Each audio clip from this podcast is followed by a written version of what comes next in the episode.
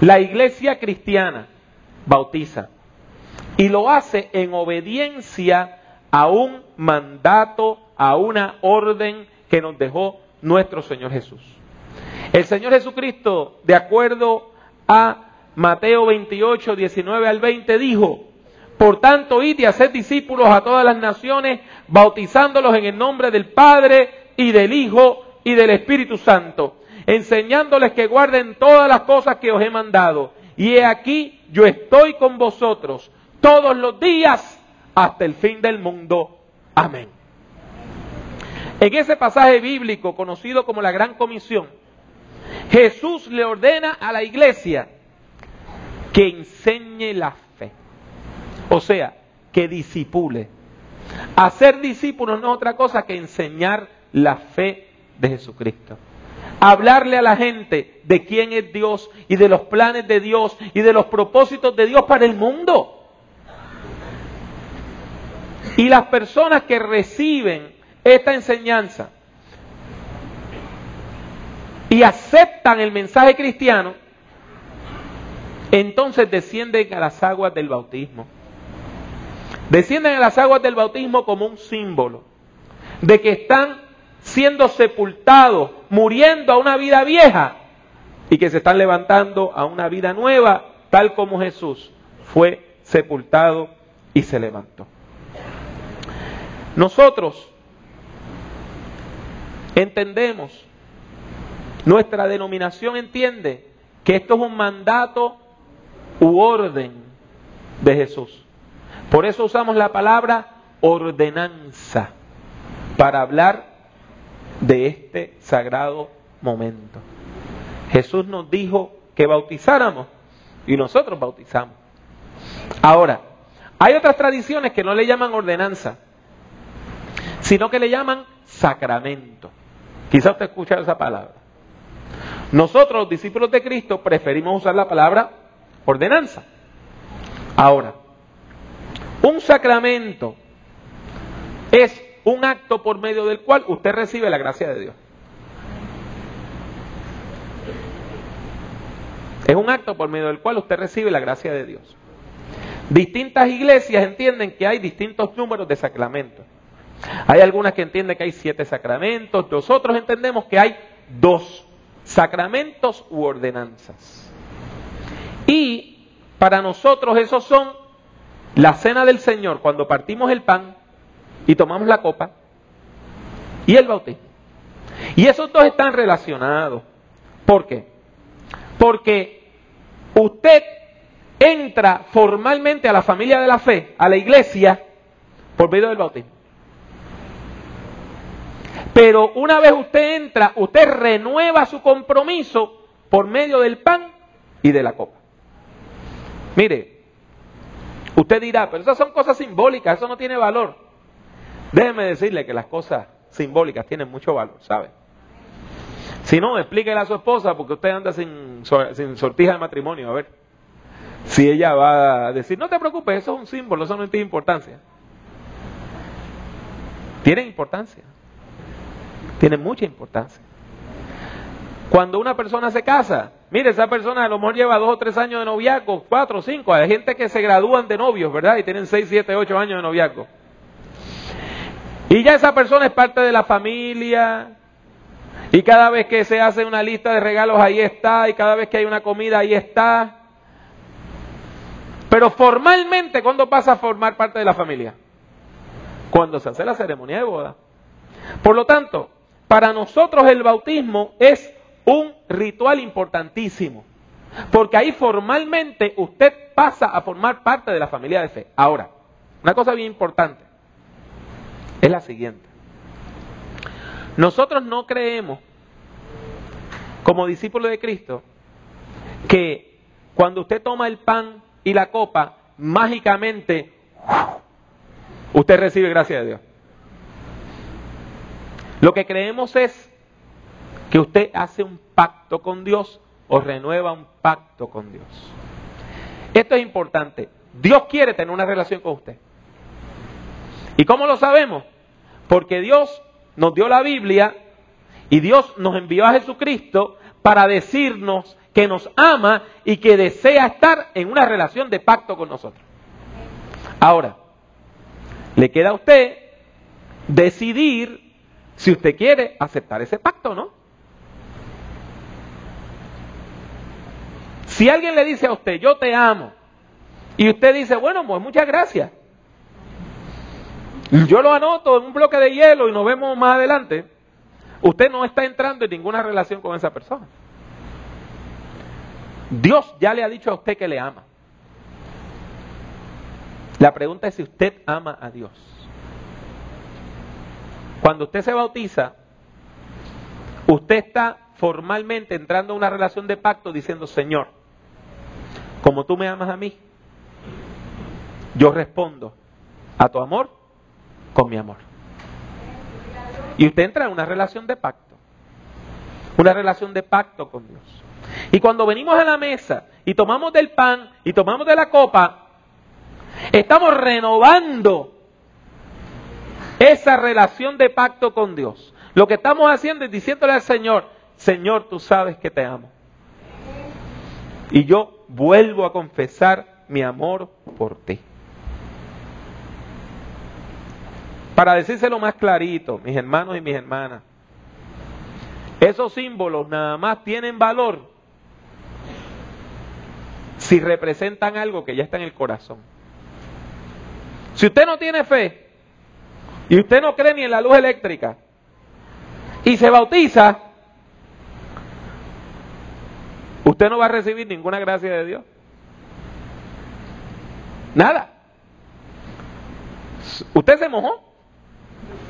Se dio un chapuzón. Si usted no tiene fe y pasa y agarra del pan y toma de la copa, pues usted toma una meriendita. No se establece un pacto. Ahora, si usted tiene fe en el Señor, si usted tiene fe en el Señor, cuando usted desciende a esas aguas del bautismo, todos esos pecados toda esa tristeza, toda esa carga del pasado se queda en las aguas. Y usted sale livianitito a comenzar una vida nueva. Y cuando alguien le diga, mira, te metiste evangélico con lo malo que tú eras, y usted dice, sí, pero Cristo me perdonó. Y si el Señor a mí me perdonó, ¿ve? Con mucho cariño yo te digo que tu opinión no cuenta de mucho, ¿ves? Si el presidente del banco me firma a mí un documento diciendo que yo no debo nada, y viene uno de los clientes del banco y me dice, ¿usted debe dinero? Dice, bueno, yo tengo aquí, ¿qué dice? Que ya yo no debo. Pues si a usted Dios le perdonó, usted entonces puede vivir libre de lo que digan las otras personas. En ese sentido, cuando vamos a la mesa, hacemos un pacto. Y yo quiero en este momento recalcar en uno de estos aspectos de la mesa, y es el pan. Es el pan. Cuando vamos a la mesa, tomamos pan y tomamos un vasito que tiene jugo de uva, fruto de la vid. El apóstol Pablo explicó el valor simbólico del pan. En 1 Corintios 11, del 23 al 24, cuando dijo, porque yo recibí del Señor lo que también os he enseñado. Que el Señor Jesús, la noche que fue entregado, tomó pan. Y habiendo dado gracias, lo partió. Y dijo, tomad, comed, esto es mi cuerpo que por vosotros es partido, haced esto en memoria, en recuerdo de mí. Tiene que quedar claro que este pan simboliza, representa el cuerpo de Cristo Jesús. El cuerpo de Cristo. Cuando nosotros hoy partimos ese pan en pedacitos, recordamos que el cuerpo de Jesucristo fue partido en pedazos por nosotros. Cuando nosotros hoy repartimos el pan libremente,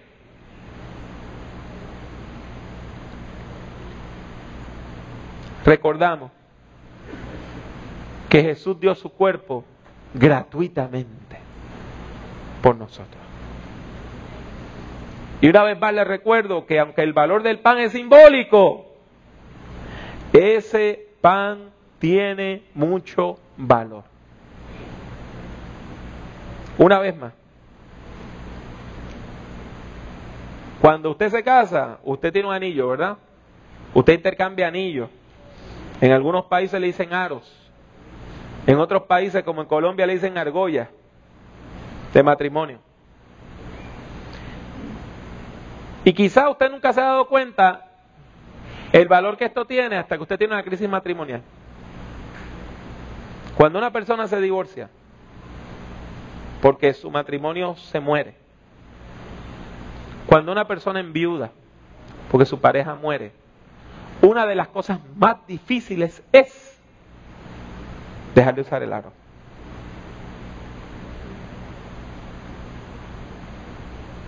Es tan difícil. Es tan difícil. Y es un símbolo. Es un símbolo. Pero es un símbolo efectivo.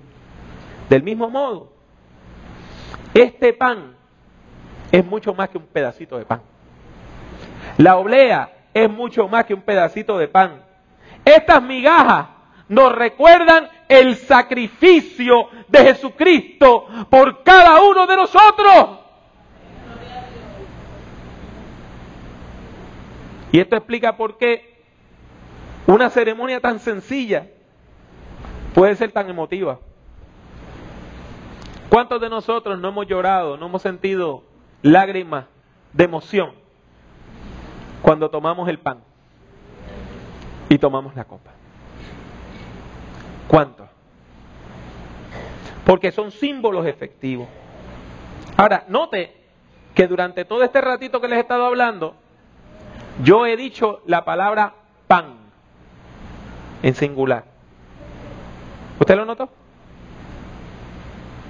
Y eso se debe a que hay un solo pan. ¿A qué me refiero? ¿Qué yo quiero decir? Cuando usted dice, bueno hermano, pero es que en el platito hay muchas obleas, muchos pedacitos de pan, ¿por qué usted dice que hay un solo pan? Lo que pasa es que el pan representa el cuerpo de Cristo. Y Jesucristo solamente tiene un cuerpo. Cuando nosotros participamos del pan, estamos confesando que somos uno en Cristo. Que somos uno en Cristo. Cristo solamente tiene un pueblo. Jesucristo solamente tiene un pueblo sobre la faz de la tierra. Uno solo. Y usted me va a decir, pero hermano Pablo, ¿y por qué hay tanta iglesia? Mire, hay tanta iglesia como tantos apellidos. Pero ¿cuántas razas humanas hay? No hay solamente una humanidad. Y tenemos diferencias, algunas diferencias muy marcadas. Usted pone una persona asiática al lado de una persona africana, al lado de una persona de Suecia, se ven muy distintos. Todos formamos parte de la misma humanidad. Nosotros, los discípulos de Cristo, somos claros en eso. Nosotros decimos que nosotros somos cristianos, pero no somos los únicos cristianos. Y sabemos que hay personas que son cristianas, que van a otras iglesias, son nuestros hermanos y hermanas en Cristo. Y nosotros no les condenamos de ninguna manera, ni pensamos que somos mejores que ellos, de ninguna manera. Mis buenos hermanos, mis buenas hermanas, Cristo Jesús solo tiene un cuerpo. Y la palabra de Dios nos dice en Efesios 1, 22 y 23 que la iglesia es el cuerpo de Cristo. La iglesia. Dice, y Dios sometió todas las cosas bajo los pies de Cristo y lo dio por cabeza sobre todas las cosas a la iglesia, la cual es su cuerpo, la plenitud de aquel que todo lo llena en todo. Así que cuando usted participa del pan, usted está afirmando que usted forma parte de un solo cuerpo. una sola iglesia de Dios sobre toda la faz de la tierra. Quizá usted nunca se ha puesto a pensar esto. Hoy es domingo, ¿verdad? Y es domingo en todas partes del mundo.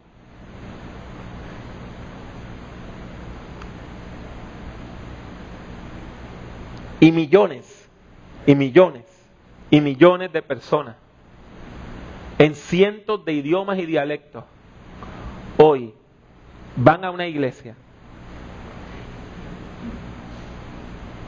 y en centenares de ritmos distintos están cantando y diciendo, Jesucristo es el Señor. Y todos somos hermanos. El palestino que está adorando en Galilea, en una iglesia cristiana. El creyente que está en Uganda, en una iglesia africana. Los indígenas que están adorando en distintas partes de América Latina.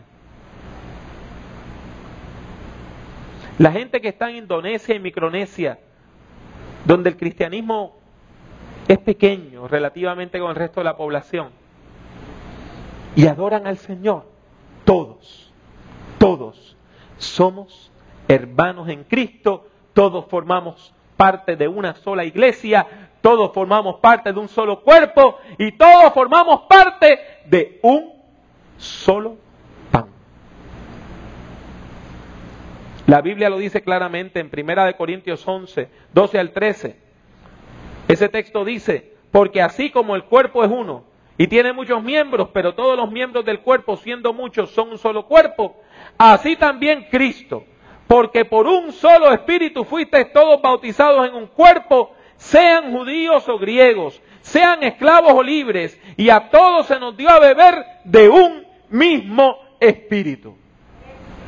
Hay un solo Dios, un solo Señor, un solo espíritu, una sola iglesia, y usted o forma parte de ese cuerpo o no. Esto es bien importante que usted lo entienda. Porque hay muchas personas que entienden que si usted no va a su iglesia particular, usted no es salvo.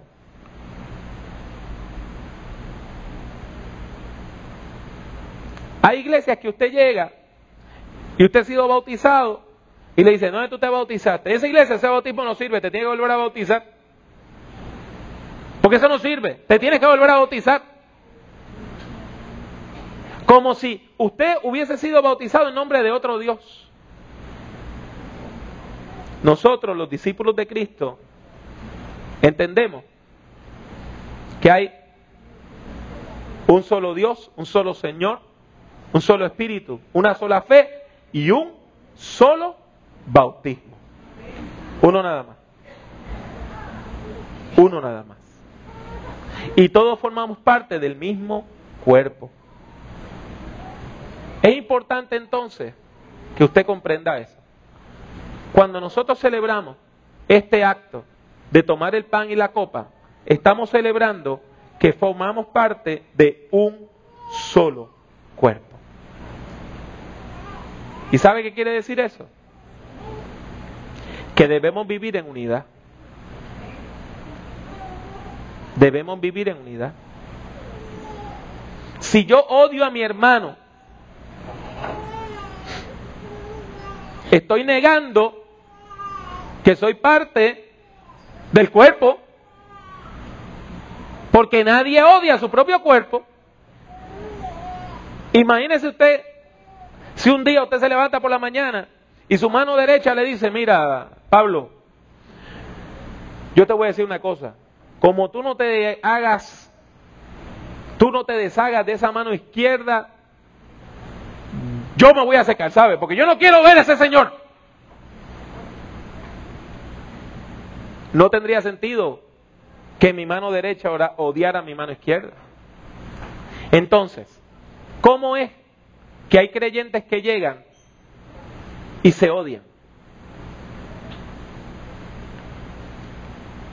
Hermanos, hermanas, El odio no está prescrito en la Biblia en ningún sitio para los hermanos y hermanas de la fe. No hay ni un solo texto bíblico que diga que usted odia a su hermano. Al contrario, dice que debemos amar a nuestros hermanos y aún a nuestros enemigos. Y tenemos que bendecir a los que nos maldicen. Y cuando usted hace eso, usted está formando parte de un solo cuerpo y de un solo pan. Ahora, si yo en nombre de la verdad o de la pureza doctrinal o de defender mis ideas, me paro y te insulto y te humillo, estoy negando con mis actos que formamos parte de un solo cuerpo. Por eso es que es tan importante vivir en amor. Este ritual no se puede tomar de manera ligera, ¿sabe? Con Dios no se juega. Con Dios no se juega. Estas cosas no se pueden tomar de manera ligera. El apóstol Pablo le escribió a la iglesia en Corinto, porque habían gente en Corinto que llegaban a la cena y lo que tenían era un vacilón con la cena del Señor. Y lo que tenían era desenfreno. Algo que a lo mejor usted no sabe, pero yo le voy a decir, es que en el mundo antiguo no existía jugo de uva. Si usted toma uvas y las aplasta y saca el jugo, en pocas horas se empieza a fermentar y ya tiene vino. El jugo de uva que nosotros tomamos tiene que pasar por un proceso que detiene el proceso de fermentación. Usted no me va a creer lo siguiente. En América Latina, en la mayor parte de la iglesia evangélica, la cena del Señor se da con vino. ¿Y usted sabe por qué se da con vino? Porque el jugo de uva es tan caro que las iglesias no lo pueden usar. Una vez yo le pregunté a un pastor y me dijo que una botellita de jugo de uva le costaba cuatro o cinco veces lo que le costaba una botella de vino. Y que ellos no lo podían pagar. Pues ¿qué pasaba en Corinto? Que llevaban unos hermanos a la cena del Señor. Y agarraban la botella de vino y eso era suave. Y seguían, y, seguían, y seguían. Y cuando acababa el culto estaban como el trapo de fregar.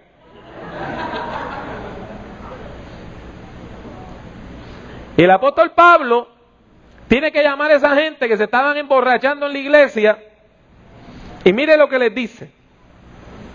De manera que cualquiera que comiera este pan o bebiera esta copa del Señor indignamente, será culpado del cuerpo y de la sangre del Señor. Escuche eso bien. El que come indignamente es como si hubiese asesinado a Jesús. Por tanto, pruébese cada uno a sí mismo y coma así del pan y beba de la copa, porque el que come y bebe indignamente sin discernir el cuerpo del Señor, juicio come y bebe para sí. Hay iglesias donde uno de los líderes religiosos, el pastor o alguno de los otros líderes, le dice a usted, tú puedes participar o tú no puedes participar de la cena. Los discípulos de Cristo no hacemos eso.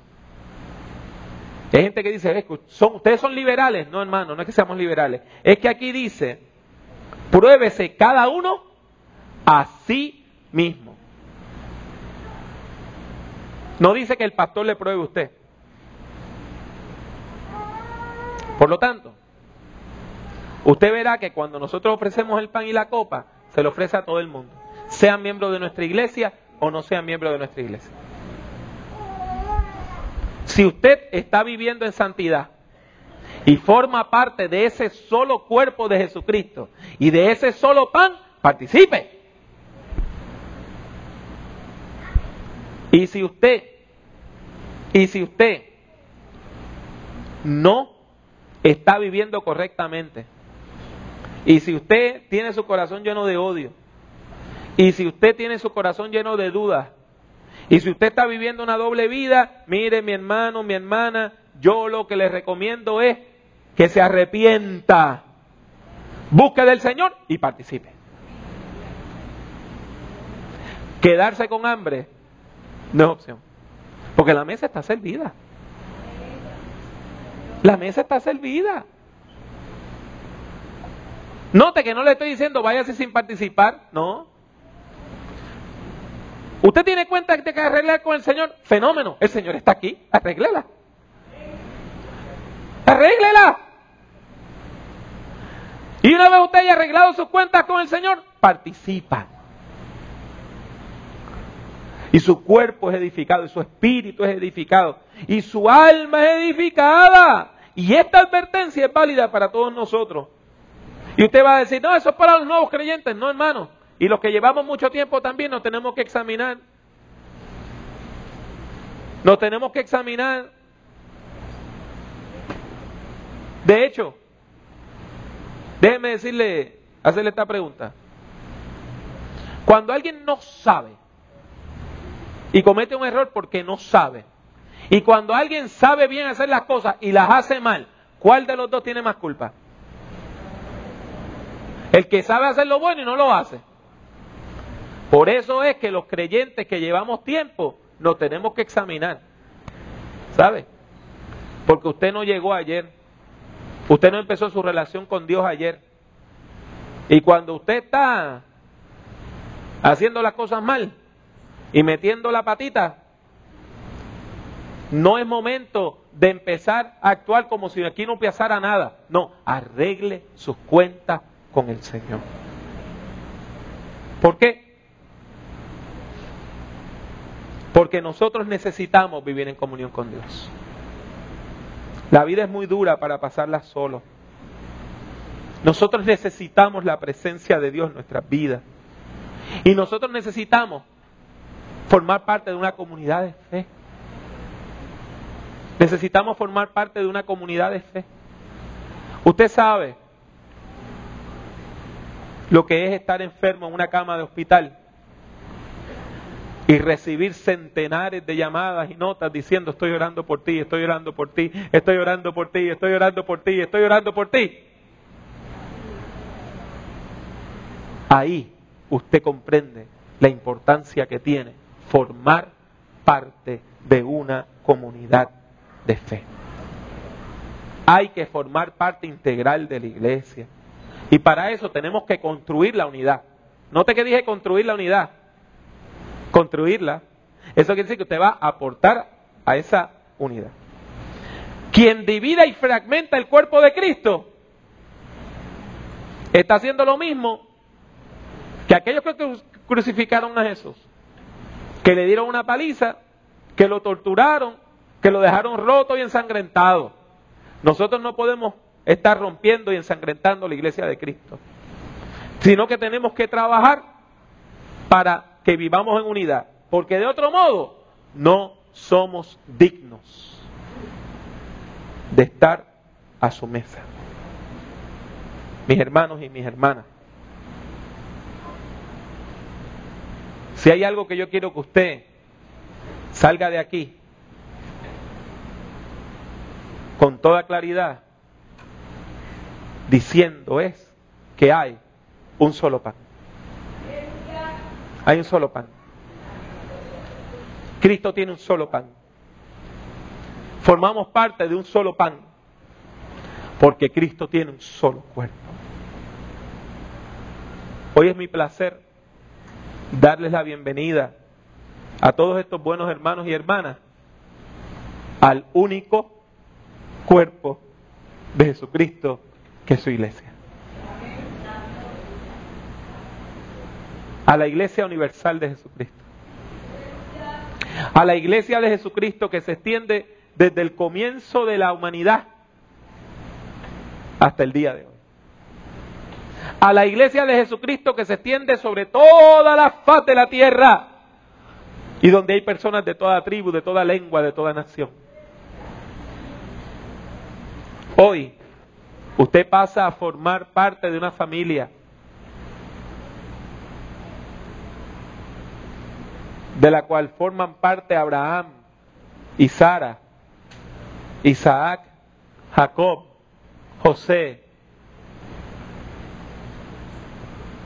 Ruth, David, Salomón, Esther, una familia de la cual forman parte el apóstol Pablo, el apóstol Pedro, María Magdalena, María, la madre de Jesús, Priscila, Aquila, Evodia y Sintique. Una iglesia de la cual forman parte los grandes héroes de la fe de la historia de la iglesia. Una familia de la cual, también forman parte la gente que nos precedieron en la fe en esta iglesia. Flor Santana, nuestra hermana Tunta, nuestra hermana Ignacia y tantas otras personas que mencionarlas nos traen alegría al corazón. Formamos parte de un solo cuerpo y de un solo pan. Por eso, en el nombre del Señor y por su gracia, yo les invito a pasar a la mesa del Señor. Y allí celebremos la fiesta de nuestra fe.